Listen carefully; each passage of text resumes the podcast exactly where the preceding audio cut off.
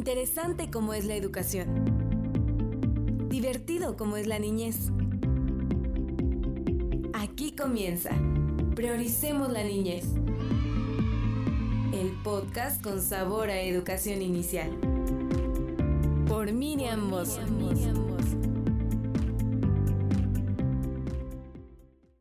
Hola, ¿cómo están? Mi nombre es Miriam Mozo. Bienvenidas y bienvenidos a esta cápsula Prioricemos la niñez. Como sabemos, llevamos más tiempo de lo que planeábamos estar en casa debido al confinamiento causado por la pandemia del COVID-19. Queridas mamás, queridos papás y queridos cuidadores, ¿cómo podemos ayudar a nuestras hijas e hijos para un mejor aprendizaje en este confinamiento? Ahora veremos algunas estrategias basadas en el desarrollo afectivo. En este contexto, es importante considerar la calidad y la pertinencia del aprendizaje, seguido por Punto número 1.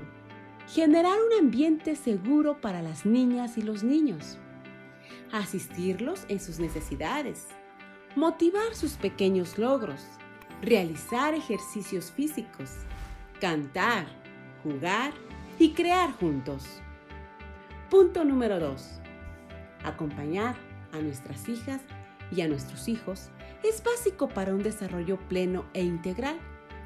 Algunos necesitarán más tiempo, otros necesitarán más apoyo, algunos serán más independientes en su organización y otros requerirán mayor guía y atención.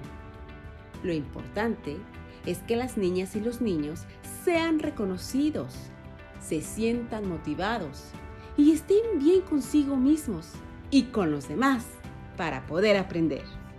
Es así que es muy importante considerar el valor de la primera infancia. En las siguientes cápsulas hablaremos más sobre el tema. En Prioricemos la Niñez. Sígueme en mis redes sociales como arroba Miriam Mozo. Hasta la próxima. Gracias por acompañarnos en este episodio de Prioricemos la Niñez con Miriam Mozo. Los esperamos en la próxima emisión.